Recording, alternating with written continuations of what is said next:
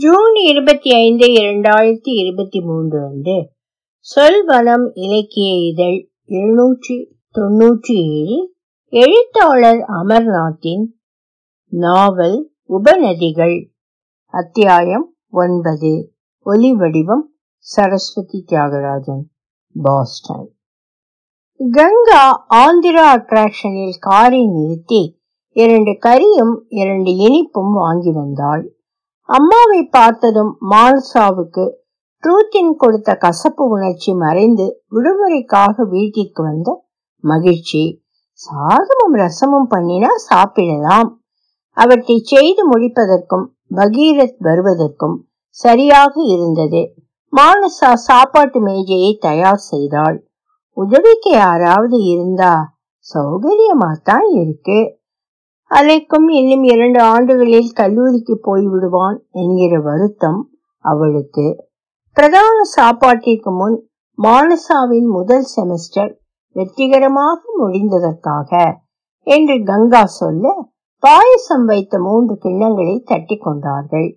திருத்தி வர்ணம் பூசிய நகங்களை மானசா காட்ட கங்கா கிறிஸ்துமஸ் பாடல்களை புதுமெட்டில் பாடிய பதினோரு வயது பையனை பற்றி சொல்ல பகீரத் நாள் முழுக்க ஆப்ரிமில்லில் நடந்த ABA American bar association meeting கடைசி செஷன்ல பேசியவர் பெயர் ஆச்சரியத்துக்கு இடைவெளி கொடுத்து சகாதேவன் என்று முடித்தான். லெக்சர் முடிஞ்ச பிற்பாடு அவரோட பேசினேன். அவரும் ஸ்ரீலங்காவிலிருந்து வந்தவர். அவருக்கு ஒரு பெண் என் வயதில். என்று அப்பாவின் ஆச்சரியத்துக்கு மேலே இன்னொரு மாடி கட்டினாள் மானசா உனக்கு எப்படி தெரியும்? சும்மா கற்பனை குதிரையை தட்டிவிட்டேன் என்று புன்னகைத்தாள். அவரை வீட்டுக்கு கூப்பிட்டிருக்கலாமே. கூப்பிட்டேன் நாளை வரதா சொன்னார். மீட்டிங் முடிஞ்சதும் ஊருக்கு உடனே திரும்பி போகல போலிருக்கு. மறுநாள் காலை சோம்பேறித்தனத்தை அனுபவிக்க வீட்டிற்கு வந்த மானசாவும் எழுந்து விட்டாள் ஹலோ நான் சகாதேவன். பகீரத் இருக்காரா வெளியே போயிருக்கார். நான் கங்கா. இன்னைக்கு மாலை. பகீரத் உங்களை பத்தி சொன்னார். சந்தோஷமா வாங்க. எப்ப வேணும்னாலும். அதுக்கு இல்ல பகீரத் என்னை மட்டும் கூப்பிட்டாருன்னு நினைக்கிறேன். என்னோட இன்னும் இரண்டு பேர். மதியமே ஒரு விடுதியில சந்திக்க முடியுமான்னு. முடியும்னு நினைக்கிறேன். அப்ப கூட எங்க வீட்டுக்கு எல்லாரும் வந்தாகணும்.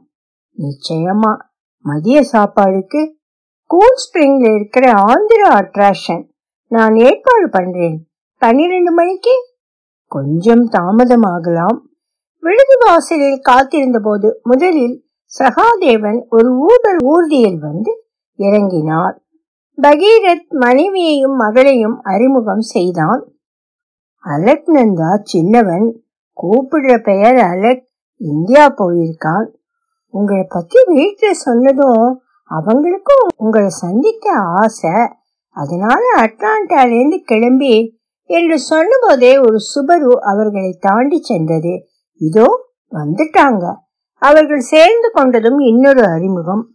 பகீரத் கங்கா மானசா இது சிவரஞ்சனி கட்டம் போட்ட ரவிக்கையும் பட்டிக் புடவையும் பாரம்பரிய தோற்றத்தை கொடுத்தன. வணக்கம். இது மந்தாகினி. பெண் நளினமாக வணக்கம் தெரிவித்தாள். சராசரி உயரம் மாநிறம் செதுக்கியது போன்ற முகம் ஒப்பனை சற்று அதிகம் என்றாலும் தனித்து நிற்காமல் அவள் அழகுக்கு மெருகேற்றியது. கலை அழகுடன் திருத்தி இடைவரை நீண்ட கூந்தல் இறுக்கமான சட்டை பேண்ட்ஸில் கூட அனாவசிய கொழுப்பு எங்கும் வெளிக்காட்டவில்லை. மானசாவுக்கு கணநேர பொறாமை. என்ன ஆச்சரியம் என்றாள் கங்கா. எது ஆச்சரியம்? முதல் குழந்தை பொண்ணுன்னு தெரிஞ்சதும் நாங்க மந்தாகினி பேரை தேர்ந்தெடுத்தோம். அது கங்கையின் ஒரு உபநதி என்றான் பகீரத். பெயர் இவங்க வாயில நுழையுமான்னு சந்தேகம். குழந்தை பிறந்ததும் மானசா மந்தாகினின்னு மாத்திட்டோம். மானசா மானசரோவரத்தின் சுருக்கம் இவ பொன்னியின் செல்வனில் வரும் ஈழத்து ராணி என்றாள் சிவரஞ்சனி. ஆக இங்கே இரண்டு மந்தாகினி சகாதேவன்கள். இதைவிட ஆச்சரியமான விஷயம் ஒண்ணு இருக்கு. அது என்று ஆவலை கிளறினார் சகாதேவன். முதல்ல சாப்பாடு. விடுதிக்குள் ஆறு பேருக்கான மேஜை தயாராக இருந்தது. சாப்பாட்டு தட்டுகளை நிரப்பிக்கொண்டு அமர்ந்ததும் ஆச்சரியத்தை இப்ப சொல்லுங்க. என் ஐயாவுக்கு கிட்டத்தட்ட தொண்ணூறு வயசு. அவரும் அம்மாவும் டொராண்டோ பக்கத்தில் இருக்காங்க. நேத்து மாலை அவர்கிட்ட இந்த மாதிரி பகீரத் சகாதேவ்னு ஒருவரை சந்திச்சேன். அவரோட அம்மா ரமாவும் அப்பா சஞ்சயனும் குண்டு வீச்சுல இருந்துட்டாங்கன்னு சொன்னேன். அப்படியானா அவர் நமக்கு சம்பந்தப்பட்டவர்? சொன்னார். எப்படின்னு கேட்டேன். கங்காவுக்கும் பகீரத்துக்கும் அதே கேள்வி. பெரிய குடும்பத்துல என் அப்பப்பாவும் சஞ்சயனின் ஐயாவும் அண்ணன் தம்பி சின்னவர் சின்ன வயசுலயே வீட்ல இருந்து கொழும்புக்கு ஓடி போனதால தொடர்பு விட்டு போயிடுச்சுன்னு சொன்னார். உங்க ஐயாவுக்கு இங்கிருந்தே வணக்கம். தெரிவித்தான் பகீரத். இந்த விஷயம் தெரிஞ்சதும் சிவரஞ்சனியும் மந்தாகினியும் உங்களை பார்த்தே ஆகணும்னு வந்துட்டாங்க. இவ்வளவு நெருங்கிட்டோம். நீங்க ரெண்டு நாள் தங்கிட்டு போகணும் என்றாள் கங்கா. சகாதேவன் யோசித்தார். நாளைக்கு திரும்பி போகலாம் என்றாள் சிவரஞ்சனி. கடைசியில் பெரியவர்களுக்கு காப்பி பில் வரட்டும் நான் தான் கொடுப்பேன் என்றார் சகாதேவன். அது வராது என்று சிரித்து கொண்டே எழுந்தாள் கங்கா. வரவேற்பறையில் பெண்கள் ஒரு சோஃபாவிலும் ஆண்கள் இன்னொன்றிலும் காலத்தின் பின்னோக்கி போக மானசாவின் அறையில் இளையவர்கள் எதிர்காலத்தை நோக்கினார்கள். மந்தாகினி நீ அசாதாரண அழகு என்று மனம் விட்டு சொன்னாள் மானசா. அவள் தன்னை விட பல மாதங்கள் இளையவள் என்று தெரிந்ததும் அவளை தங்கையாக ஏற்றுக்கொண்டாள். தேங்க்ஸ் நான் யார் என்று தெரிகிறதா?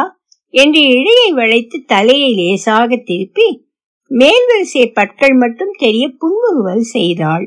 இல்லையே அதற்காக ஏமாற்றம் அடையாமல் உடலை சாதாரண நிலைக்கு கொண்டு வந்து நீ மர்டோக் மிஸ்ட்ரி பார்க்கறது உண்டா? கனேடியன் டெலிவிஷன் ப்ரோக்ராம் தானே? கேள்விப்பட்டு இருக்கேன் பார்த்தது இல்ல. துப்பறியும் கதைகள் பக்கமே நான் போவது கிடையாது. நானும் தான் மர்டேக் தொடரில் ஒரு எபிசோட் இருபதாம் நூற்றாண்டின் ஆரம்பத்தில் பிரிட்டிஷ் கொலம்பியாவில் இருந்த சீக்கிய சமுதாயத்தை பற்றிய கதை. பதினேழு வயசு பெண்ணை கொள்ளைக்காரங்க கடத்திட்டு போயிடுறாங்க. எப்பவும் போல மர்டோ அவளை விடுவிச்சிட்டு வரார்.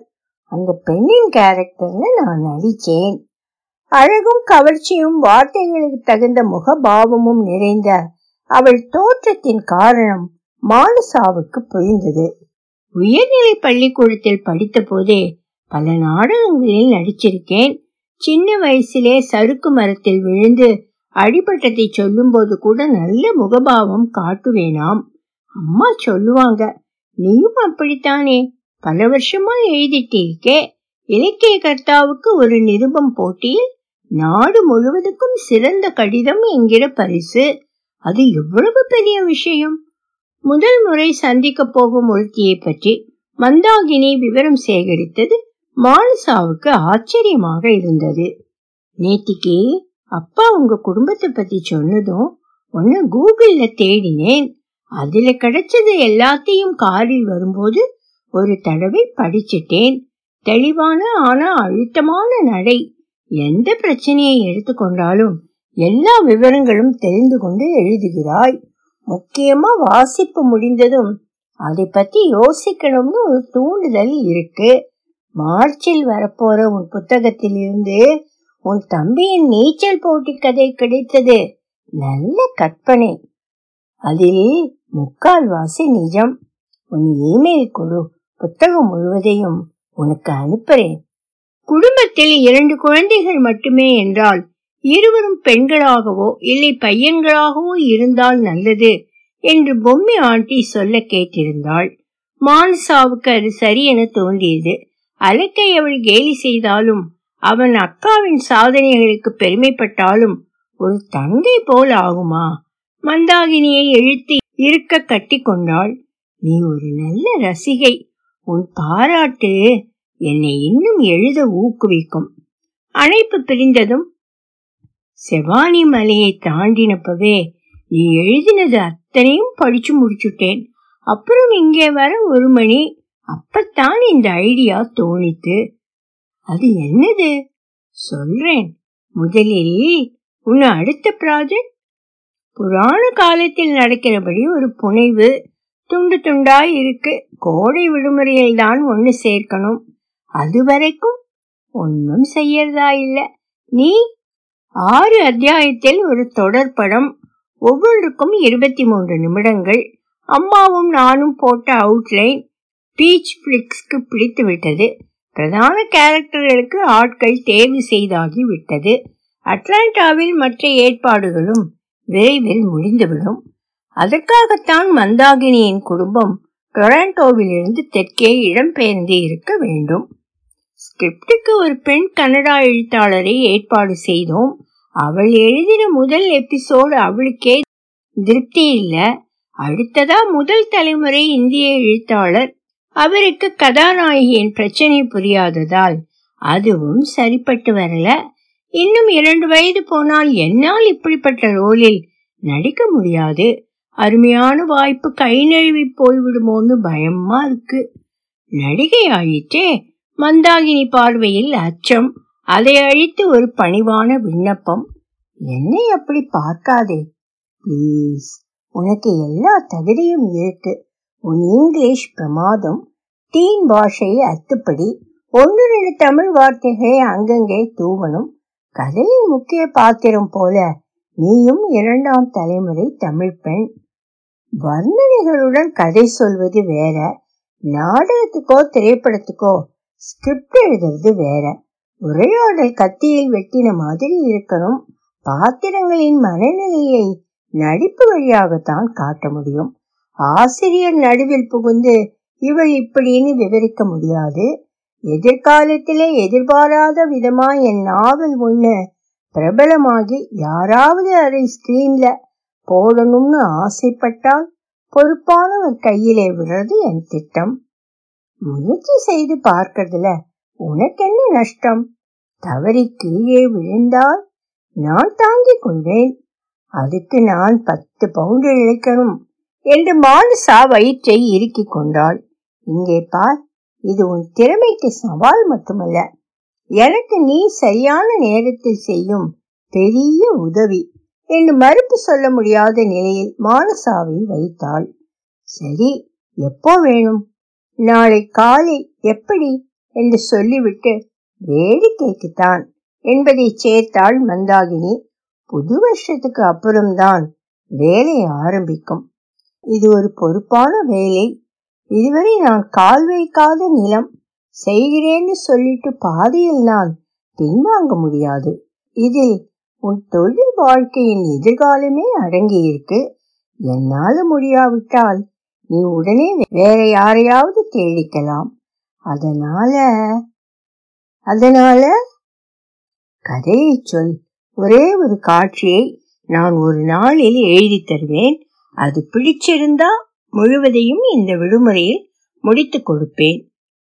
நீதான் சமயத்தில் கை கொடுத்த அக்கா என்று மானசாவின் கையை பிடித்து நீட்டி அதில் முத்தம் பதித்தாள். மானசா அப்பா கூப்பிடுறாங்க. சாப்பாட்டு மேஜையை சுற்றி ஆறு பேர் நடுவில் கங்கா தயாரித்த தேநீர் சிவரஞ்சினி கொண்டு வந்த முறுக்கு வகைகள்.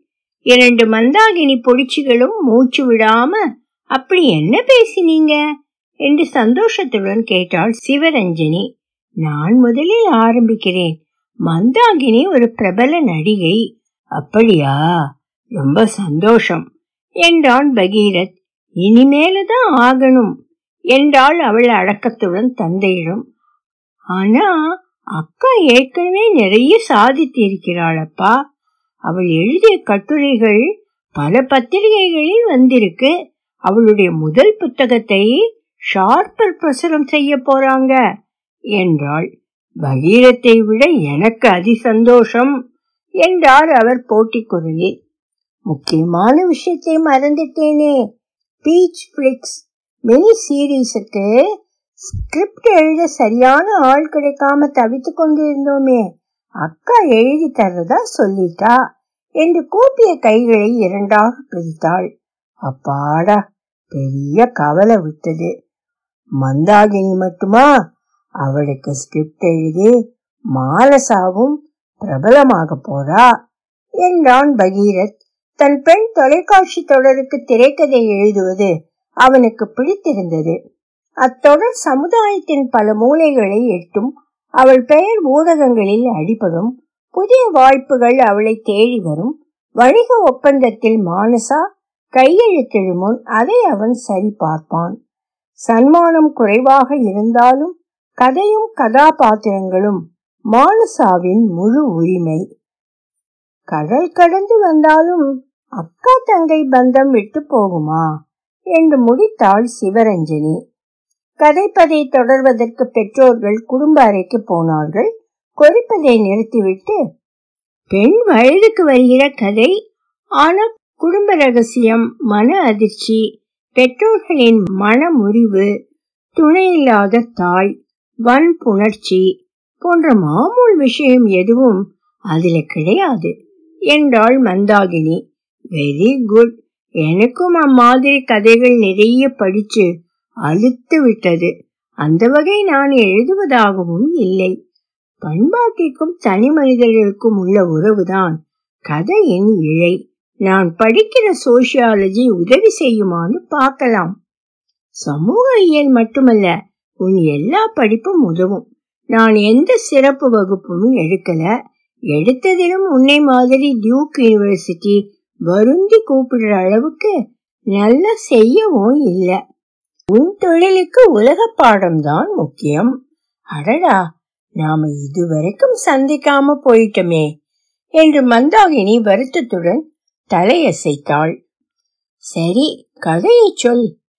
இந்தியாவிலிருந்து அமெரிக்காவுக்கும் கனடாவுக்கும் குடியேறின முதல் தலைமுறை. அதன் ஒரு கோழியில் அந்நிய மண்ணில் கால் வைத்ததும் பழகிய பண்பாட்டை பறக்க விடுகிறவர்கள். அதற்கு எதிர்ப்பக்கத்தில் தொழிலின் தேவைக்கு மேல் எந்த மாற்றத்தையும் ஏற்காதவர்கள். இரண்டுக்கும் நடுவில் பல அளவுகளில் சமரசம் செய்கிறவர்கள். மானசாவின் மனதில் அவளறிந்த முந்தைய தலைமுறை இந்தியர்களின் ஊர்வலம் பொம்மி அவள் தாய்.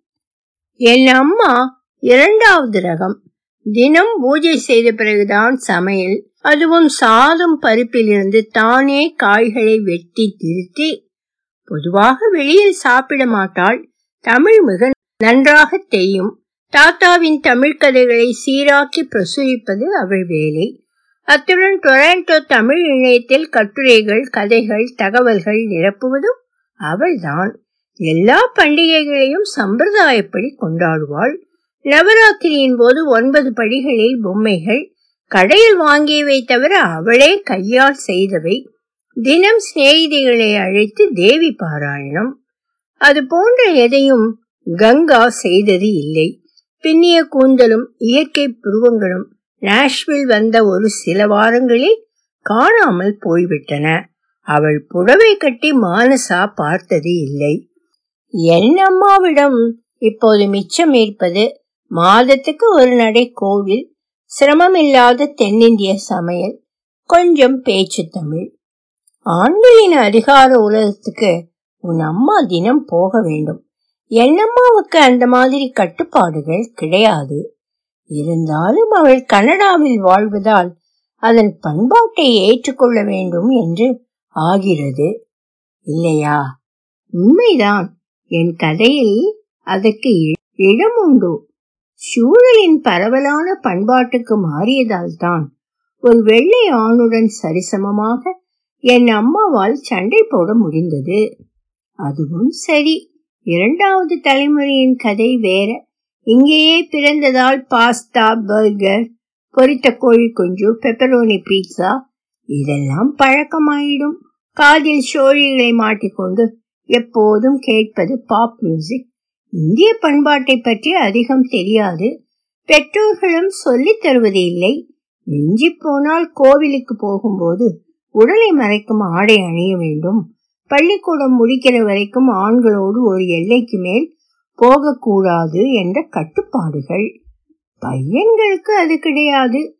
அமெரிக்கர்களுடன் சேர்ந்து மற்ற இந்திய நண்பர்களும் மேற்கத்திய பண்பாட்டை தலையில் சுமத்துவார்கள். பொதுவாக விளையாட்டில் போட்டி போட வலிமை இல்லாததால் படிப்பில் முழு கவனத்தை ஈடுபடுத்த வேண்டும். அந்த எதிர்பார்ப்பும் நான் பார்த்திருக்கிறேன். என் வளர்ப்பு வித்தியாசம். பிறப்பதற்கு முன்னாடியே அப்பா அம்மா தாத்தா பாட்டி ஸ்ரீலங்காலேருந்து வந்துட்டாங்க. ஒன்றாக ஒரே வீட்டில். குடும்பம் என்றால் என் கணக்கில் மூன்று தலைமுறைகள். மானுசாவின் தாத்தா பாட்டி மூன்று தடவை அவர்களுடன் தங்கியிருக்கிறார்கள். ஒவ்வொரு தடவையும் ஏழு எட்டு வாரங்கள். பெரிய வீடு பாதியானது போல தோன்றும். தாத்தாவின் பூஜை பாத்திரங்களை கையால் அலம்ப வேண்டும். அலைக்குடன் குளியலறையை பகிர்ந்து கொள்ள வேண்டும். பாட்டியின் சமையலில் காரம் புளி அதிகம். கிளம்பி போனதும் அம்மாவுக்கு வரும் நிம்மதி. அப்பப்போ அகதி யாராவது ஒரு மாசம் போல எங்களுடன் வந்து தங்குவாங்க. ஏழுமலையும் அவர் பெண் அமிர்தாவும். கிட்டத்தட்ட ஒரு வருஷம் அமிர்தா மாதிரி ஒரு சிரிச்ச முகத்தை பார்க்க முடியாது. எந்த சின்ன விஷயமும் அவளுக்கு ஆச்சரியம். எந்த வேலையும் விளையாட்டு எந்த பொருளையும் தூக்கி எறிய பிடிக்காது. சீரீஸில் ஒரு அத்தியாயம் அமிர்தாவுக்கு. எனக்கு எல்லா பண்டிகையும் அத்துப்படி சுமார் இருபது பதார்த்தங்கள் சமைப்பேன். தமிழ் நல்லாவே தெரியும். தாத்தாவின் எல்லா கதைகளையும் படிச்சு ரசிச்சிருக்கேன். அவர் தேர்வு செய்து கொடுத்த தமிழ் நாவல்களை வாசிச்சு இருக்கேன். பரதநாட்டியத்துல அரங்கேற்றம் நடந்திருக்கு. உச்சரிப்பு தடுமாறினாலும் பாரதியார் பாடல்களை பாடுவேன். அவற்றையெல்லாம் செய்யாதது தவறோ என்ற எண்ணம் தனிமர வாழ்க்கையை ஆதரிக்கும் சமுதாயத்தில் வளர்ந்த மானசாவுக்கு எழுந்தது. அதை ஈடு செய்ய ஒரே ஒரு வழிதான்? மந்தாகினியின் ஆன்மாவை தழுவி அணைப்பது போல அவளை நீண்ட நேரம் உற்று பார்த்தாள். பிறகு மிக நிதானமாக கன்னடாவில் வளரும் வரை ஒரு இளம் பதின் பருவ பெண்ணின் வாழ்க்கை தமிழ் பண்பாட்டில் ஒரே சீராக நடக்கிறது. யுஎஸ்க்கு இடம்பெயர்ந்ததும் சூழலின் கட்டாயம். அவளுக்கு தன் பண்பாட்டை மாற்றிக்கொள்வதா வேண்டாமா? என்கிற தர்ம சங்கடம் உன் கற்பனை திறமையை கேட்கணுமா? உடனே பாயிண்ட்க்கு வந்து விட்டாய் கலாவதிஸ் டிலமா தான் கதை. உன்னை கண்டுபிடித்தது என்ன அதிர்ஷ்டம். ஞாயிற்றுக்கிழமை மதியம் சகாதேவன் குடும்பம் கிளம்பி போனதும் மானசா அவள் அறையின் சோஃபாவில் சாய்ந்து யோசித்தாள். முதல் புத்தகத்தில் அவள் சித்தரித்த கங்காவுக்கும் அவளுடைய தாய்க்கும் அதிக வித்தியாசம் இல்லை. ஆனால் கலாவதி மந்தாகினியையும் தாண்டிய கதாபாத்திரம். அவளை உருவாக்குவதுதான் படைப்பு இலக்கியம். அவளால் முடியுமா? கலாவதி வயதுக்கு வருவதை கொண்டாடும் வைபவம் குழந்தை பருவம் முடிந்து பொறுப்பான பெண்ணானதை குறிக்கும் மயில்கல் அது பண்பாட்டின் ஒரு முக்கிய அங்கம். அதிலிருந்து கதை ஆரம்பிக்கிறது. சில மாதங்களுக்கு முன் சங்கமிக்கு நடந்தது போல முதல் காட்சியில் கலாவதியை அலங்கரித்து பெண்கள் பாட்டு பாடி கலாவதியின் தர்ம சங்கடம் நிவர்த்திக்கப்படுவதுடன் தொடர் முடிகிறது. எதை முதலில் எழுதுவது? எழுத்து பட்டறையில் லின்சி சொன்னதை மறக்காமல் கணினி திரையில் ஸ்கிரிப்ட் பக்கத்தை உருவாக்கினாள். கூறியல் பனிரெண்டு புள்ளி எழுத்துரு மறுநாள் ஊர்திகள் இரண்டும் கிளம்பும் சத்தத்தில் மானசா விழித்தாள். அலைபேசியை எடுத்தபோது மந்தாகினியிடம் இருந்து எப்படி போகிறது? பதில் தகவல் இடாமல் அவளை அழைத்தாள். மந்தாகினி நான் எழுதியதை உன் பார்வைக்கு அனுப்ப போறது இல்ல. என்ன அக்கா இது? கவலைப்படாதே. முடிச்சப்புறம் மொத்தமா அனுப்புறேன். உண்மையில் உனக்கு நம்பிக்கை வந்திருக்கு. நான் சொன்னேன்ல. அதுக்கு ரொம்பவே நன்றி. சீரீஸின் கடைசி பகுதியை முதலில் எழுதினேன். என் படைப்புக்கு என்னிடம் ஒரு அளவுகோல் இருக்கு. அதுக்கு நீளம் அதிகம். அதன்படி மிக நன்றாக அமைந்திருந்தது. எனக்கு இப்பவே படிக்கணும் போல இருக்கே. விடுமுறை நாட்களை அனுபவி. நான் நேற்று இரவே முதலில் இருந்து எழுத ஆரம்பிச்சுட்டேன். புது வருஷம் பிறக்கும் போது முழு ஸ்கிரிப்ட் உன் கையில் இருக்கும். சந்தித்த இரண்டு நாளைக்குள் நம் இருவரின் வாழ்க்கையில் எப்படிப்பட்ட திருப்பம்? கிறிஸ்துமஸ் தினத்தின் காலை கூரையை எட்டும் பிளாஸ்டிக் மரத்தின் அடியில் இருக்கும் பெட்டிகளின் அலங்கார காகிதத்தை வேகமாக கிழித்து மறைந்திருக்கும் பரிசுகளை வெளியே கொண்டு வர சிறுவயது மானசாவும் அலைக்கும் போட்டு போட்டு சீக்கிரமே எழுந்திருப்பது வழக்கம். எனக்கு நைகி நீச்சல் ஆடை. ஆஹா ஐபோன் ஆறு. இந்த திருநாளில் அவன் ஆனந்தமாக தூங்க மானுசா நான்கு மணிக்கே விழித்தாள். ஒரு பரிசுக்கு ஆசை அது பௌதீக பொருள் அல்ல. பத்து நாட்களுக்கு முன்னால் எழுத தொடங்கிய போது இருந்த வேகம் முந்தைய தினம் திடீரென குறைந்து கிட்டத்தட்ட நின்று விட்டது. இன்னும் இரண்டரை எபிசோட் பாக்கி. முடிந்ததாக நினைத்த சில பகுதிகளை படித்த போது அவற்றை எழுதிய போது கிடைத்த மனநிறைவு திரும்ப வரவில்லை. கலாவதியை பாதியில் கைவிட மனம் ஒப்பவில்லை. அவளுடைய தன்னம்பிக்கையை மட்டுமல்ல மந்தாகினிக்கு கொடுத்த வாக்குறுதியையும் காப்பாற்றியாக வேண்டும். மானசா எழுதுவதை நிறுத்திவிட்டால் வரும் விடுமுறை வாரம் மற்றவர்களுக்கு நரகம். பெற்றோர்களின் அரைக்கதவு திறக்கும் சத்தம் கேட்டதும் அவள் மெல்ல எழுந்து அம்மாவுடன் சமையலறைக்கு வந்தாள். விளக்கு எரிந்த பிறகுதான் கங்கா மானசாவின் முகத்தை கவனித்தாள். வருத்தத்தின் காரணத்தை ஊகிப்பதில் சிரமம் இல்லை சின்ன திரை தொடருக்கு ஒரு மாதத்திற்குள் ஸ்கிரிப்ட் எழுத மானசா ஒப்புக்கொண்ட போது பெருமையுடன் பதின் பருவத்தை தாண்டாத அவளால் அனுபவமிக்க எழுத்தாளர்களே கைவிட்ட காரியத்தை சாதிக்க முடியுமா? என்ற சந்தேகமும் இருந்தது அதுவரை மானசா நேரம் கழித்து எழுந்தால் முந்தைய இரவில் நிறைய பக்கங்கள் நிரம்பியிருக்கும் என்கிற திருப்தி. இந்த அதிகாலையில் அவள் எழுந்ததற்கு காரணம் நிச்சயமாக வெற்றி திரை ஆயிரக்கணக்கான பக்கங்களை நிரப்பியவர்களையே கீழே தள்ளி வேடிக்கை பார்க்கும் அதற்கு மானசா எம்மாத்திரம். உயர்ந்த கோப்பை நிறைய காப்பி நிரப்பி இருவரும் மேஜையில் அமர்ந்தார்கள். உட்கார்ந்து விட்ட கற்பனை குதிரையை தட்டி எழுப்பி ஓட்ட யாரையாவது உதவி கேட்டுப்பார். நாடகம் அல்லது திரை அனுபவம் உள்ள யாராவது படித்து பார்த்து வழிகாட்டினால் நல்லது. அப்படி மானசாக்கு யாரை தெரியும்? கட்டுரைனா டீச்சர் மோலி மாலினரை கேட்கலாம். இது ஸ்கிரிப்ட் ஆச்சே என்றாள். அப்படின்னா பிரெண்ட்வுட் ஸ்கூலின் டிராமா கிளப் போடும் நாடகங்களை டிரெக்ட் பண்ணும் மித்ரா சந்திரன். அந்த பெயரை விவர அட்டைகளில் பார்த்திருக்கிறேன். அவர் மிக நல்ல மாதிரின்னு பொம்மை சொல்லி இருக்கா நேரடியாக பழக்கம் இல்லையே எதுக்கும் கேட்டு பாரேன் கங்கா தேடி கொடுத்த தொலைபேசி எண்ணில் ஹலோ பெண்ணின் குரல். நான் ஒரு ஆரம்ப எழுத்தாளர். மித்ரா சந்திரனுடன் ஒரு நிமிஷம் ஒரு சில வினாடிகளுக்குள் நான் மித்ரா. ஹலோ மித்ரா. நான் ரேவன்வுட் பள்ளிக்கூட மாணவி என்றாலும் சென்ற ஆண்டு நீங்க தயாரித்த பனிமழையில் ஒரு நாள் பார்க்க வந்திருந்தேன். எல்லா விதங்களிலும் அது பிரமாதம். நிச்சயம் அதை சொல்ல நீ இந்நாளில். இந்நேரத்தில் அழைத்திருக்க முடியாது. என்று கேலி கலவாத வேடிக்கை குரலில் சொன்னதால் மானசாவும் சிரித்தாள். உண்மைதான் நான் ஒரு பதின் பருவ எழுத்தாளர். பெயர் மானசா சகாதேவன். உன் கட்டுரைகளை பார்த்திருக்கிறேன். என்பதை கேட்டு அவளுக்கு தயக்கம் குறைந்து தைரியம் வந்தது. அப்படித்தான் ஆரம்பித்தேன். இப்போது ஒரு சங்கடம். ம் சொல். தூரத்து உறவு மந்தாகினிக்காக ஸ்கிரிப்ட் எழுத ஒப்புக்கொண்டதை விவரமாக சொன்னாள். அவனும் ஆர்வத்துடன் கேட்டான். என் திறமையின் எல்லையை தொட்டுவிட்டேன். உங்களுக்கு உரையாடல் நடிப்பு வழியாக கதை சொல்வதில் நிறைய அனுபவம். நிறைய என்று சொல்வதற்கு இல்லை. நிச்சயம் என்னை விட அதிகம். எழுதிய பகுதிகளை அனுப்பு வாசித்து என்னால் உதவ முடியுமா முடியாதா என்று சொல்வேன். தேங்க்ஸ் காலை நேரம் நிதானமாக போனது. எப்போது மித்ராவை கூப்பிடலாம்? பிற்பகல் அவனே அழைத்தான். மானசா நாம் எங்கே சந்திக்கலாம்?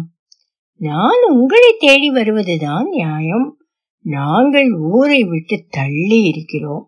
அதை நிரூபிப்பது போல் விளம்பர பலகைகள் இல்லாத குறுகலான தெருவில் மானசா திரும்பியதும் வலப்புறம் ஒரு சிறு வீடு.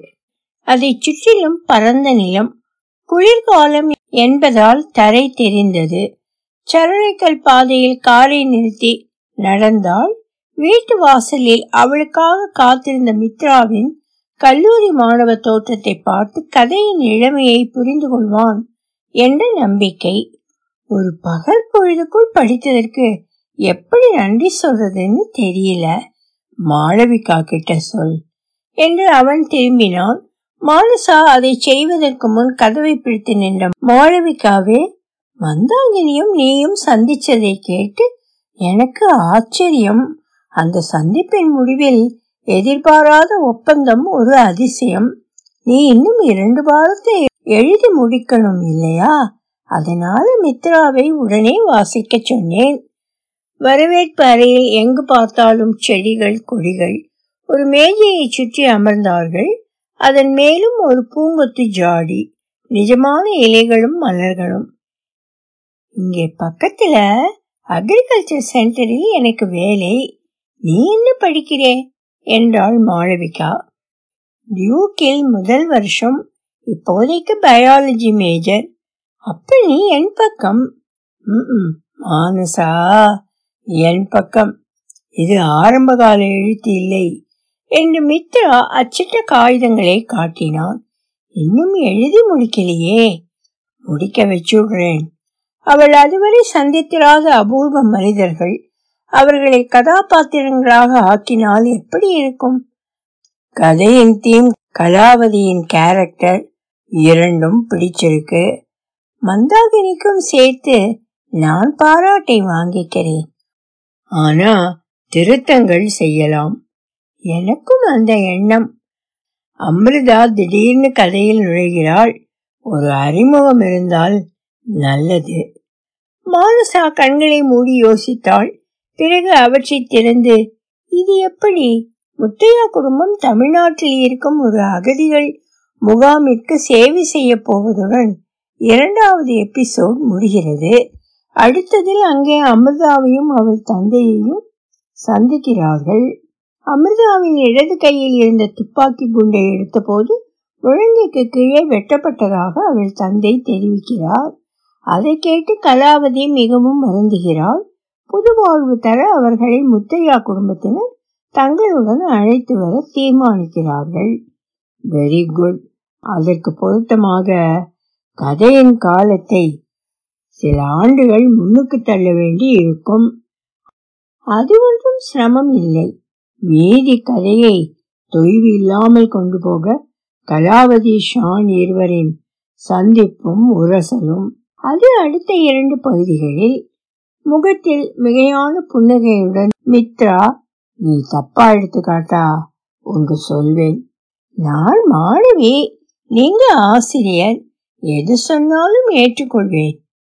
பொதுவா நம்ம வாழ்க்கையை டெம்ப்ளேட்டா வச்சுதான் கதைகளை எழுதுறோம். அதிலும் என்னை மாதிரி கற்றுக்குட்டியா இருந்தா? அது மட்டும் போதாது. அமெரிக்க புறநகர் தனித்துவம் இல்லாத இடம் அதில் வேர்விடாத போராட்டங்கள் கொள்கை இல்லாத மனிதர்கள் ஆழமில்லாத உணர்ச்சிகள் அப்படிப்பட்ட சூழலில் வளர்ந்த நான் அதன் எல்லைகளை தாண்டி கற்பனை செய்ய மிகவும் சிரமப்பட்டேன். நீயும் உன் எண்ணங்களின் கட்டை அவிழ்த்து அவற்றை மேலே பறக்க விட வேண்டும். அப்படி செய்ய தவறினால் குறிப்பிட்டு சொல்ல முடியாத எத்தனையோ பெண் வயதுக்கு வரும் கதைகளில் இதுவும் ஒன்றாக ஆகிவிடும்.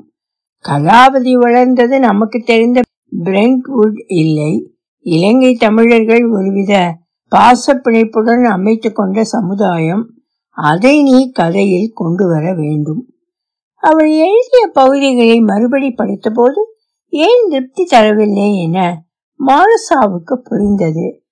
நீங்கள் கொஞ்சம் வழிகாட்டினால் ஆரம்பத்தில் கலாவதி வயது வந்ததை கொண்டாடும் காட்சியை எடுத்துக்கொள்வோம். விருந்துக்கான சாப்பாட்டை ஒரு விடுதியின் சீருடை அணிந்த பணியாட்கள் கொண்டு வந்து வைக்கிறார்கள். அதைவிட விருந்துக்கு வந்த ஒவ்வொருவரும் ஒரு பாத்திரத்தை எடுத்து வருவது போல காட்டுவது சிறப்பு. மாற்றி விடுகிறேன். அமிர்தா ஸ்ரீலங்காவின் உள்நாட்டு போரில் சிக்கியவள். தமிழ்நாட்டின் அகதிகள் முகாமில் அவதிப்பட்டவள்.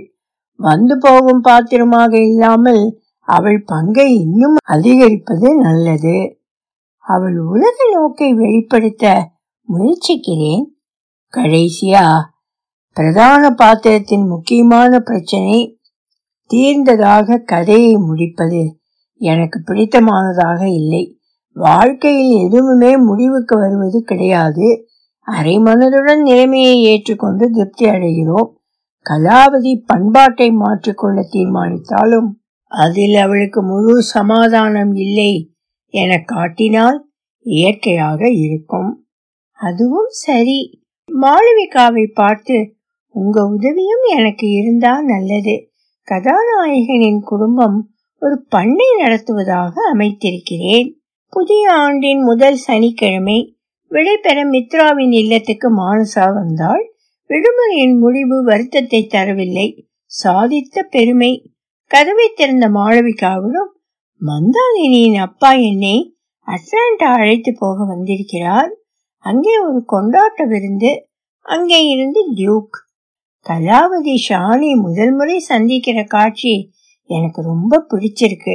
இயற்கையா ஆனா அதே சமயத்துல ரொமான்டிக்கா கதாநாயகனை காட்டி கொடுத்த உங்களுக்கு தேங்க்ஸ் வந்து உட்கார். மித்ரா அம்மாவோட பேசிட்டு இருக்கான் இதோ வந்து விடுவான். உட்கார்வது இருக்கட்டும் மாளவிகா. நீங்க தான் மித்ரா மனசை மாற்றணும். உங்களுக்கே தெரியும் கலாவதியின் ஸ்கிரிப்ட் முழுக்க அவருடைய உள்ளீடுக்கு அது மட்டும் இல்ல தினம் காலை முந்தைய தினம் நீ எழுதினதை அனுப்புன்னு அவர்கிட்டேருந்து ஒரு தகவல் வரும். அதுக்காக இருபது பக்கமாவது எழுதிய பிறகுதான் தூங்கினேன். கிரெடிட்டில் அவர் பெயரையும் சேர்ப்பதுதான் நியாயம். நான் எவ்வளவோ சொல்லி பார்த்தேன். அவரை அசைக்க முடியல. இந்த விஷயத்தில் அவன் சொல்வது சரி. இது உன்னுடைய முதல் புனைவு. சரியா? சரிதான். வரப்போகும் புத்தகம் அம்மாவை பற்றி அரைகுறையாக நிற்கும் கதையில் புராண பாத்திரங்கள். கலாவதி உன் சிருஷ்டியில் உருவானவள். மற்றவர்களுக்கு அவள் ஒரு கற்பனை பாத்திரம். உனக்கு அவள் உயிருள்ள பெண். மானசாவின் ஓர் அங்கம். இப்போது நீ அப்படி நினைக்காமல் இருக்கலாம். ஆனால் முதல் முத்தம் முதல் காதல் போல முதல் படைப்பும் ஒரு கலைஞருக்கு ஸ்பெஷல் எவ்வளவு காலம் ஆனாலும் கலாவதிக்கு இப்போ இருபத்தைந்து வயசு இருக்குமா? அவள் எப்படி இருப்பாள்? எப்படி நடந்து கொள்வாள்? என்ற கேள்வி உன் மனதை விட்டு போகாது. One night in rain storm என்ற நாடகத்தின் தயாரிப்பில் அவன் பிரமாதமாக ஒன்றும் செய்யாவிட்டாலும் காதம்பரி மித்ரா ரெண்டு பெயரும் இருக்கு. அதனால தன் பெயரை சேர்க்க வேண்டாம்னு மித்ரா சொன்னதுக்கு அடக்கம் காரணம் இல்ல கலாவதிக்கும் உனக்கும் தனிப்பட்ட உறவு. அதில் நுழைய அவனுக்கு விருப்பமில்லை. மறுத்து பேச முடியாமல் மானசா ஊமையானாள். மறுநாள் மாலை மந்தாகினியின் இல்லத்தில் விருந்து அதற்கான தயாரிப்புகளை முடித்த அவள் பெற்றோர்கள் ஆடை மாற்றிய போது ஸ்கிரிப்ட் பிரமாதம் அக்கா. முழுவதையும் ஒரே மூச்சில் படிச்சேன். கலாவதியை போல பட்டுப்பாவாடை சட்டையில் மந்தாகினி நான் உருவாக்கி இருக்கும் கலாவதிக்கும் உனக்கும் நிறைய வித்தியாசங்கள். எழுதிய போது என்ன தின்கிறோம் என்ற கவலைப்படாத மானசாவுக்கு விரியும் நீண்ட ஆடை கை கொடுத்தது. கவனித்தேன். இப்போது அவள் உன் திறமைக்கு சவால். மூன்றே வாரத்தில் எப்படி முடிந்தது? எழுத ஆரம்பித்ததும் கலாவதியின் உலகில் ஆழ்ந்து போயிட்டேன். அம்மா அப்பாவுடன் ஒரு சில வார்த்தைகள். இந்தியாவில் இருந்து திரும்பிய அரட்டுக்கு ஹாய் அவ்வளவுதான். மற்ற நேரமெல்லாம் மனதில் கலாவதி கலாவதி கலாவதி. கலைப்படைப்பின் உக்கிரத்தை முதல் முதலாக அனுபவித்தேன். உனக்கு நன்றி.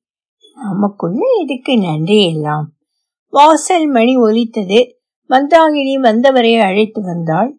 இவர்தான் கலாவதியை இயக்கப் போகும் அனந்த் கோஷ். மிஸ்டர் அனந்த் கோஷ் இப்போதே சொல்லிவிடுகிறேன் இது என் முதல் முயற்சி. செமஸ்டர் ஆரம்பித்ததும் நான் கலாவதியை மறந்து விடுவேன். அனுபவப்பட்ட நீங்கள் காட்சிகளில் எந்த மாற்றமும் செய்யலாம். என்னை கேட்க வேண்டும் என்பது இல்லை. உபநதிகள் தொடரும். ஒலிவடிவும் சரஸ்வதி தியாகராஜன் பாஸ்டன்.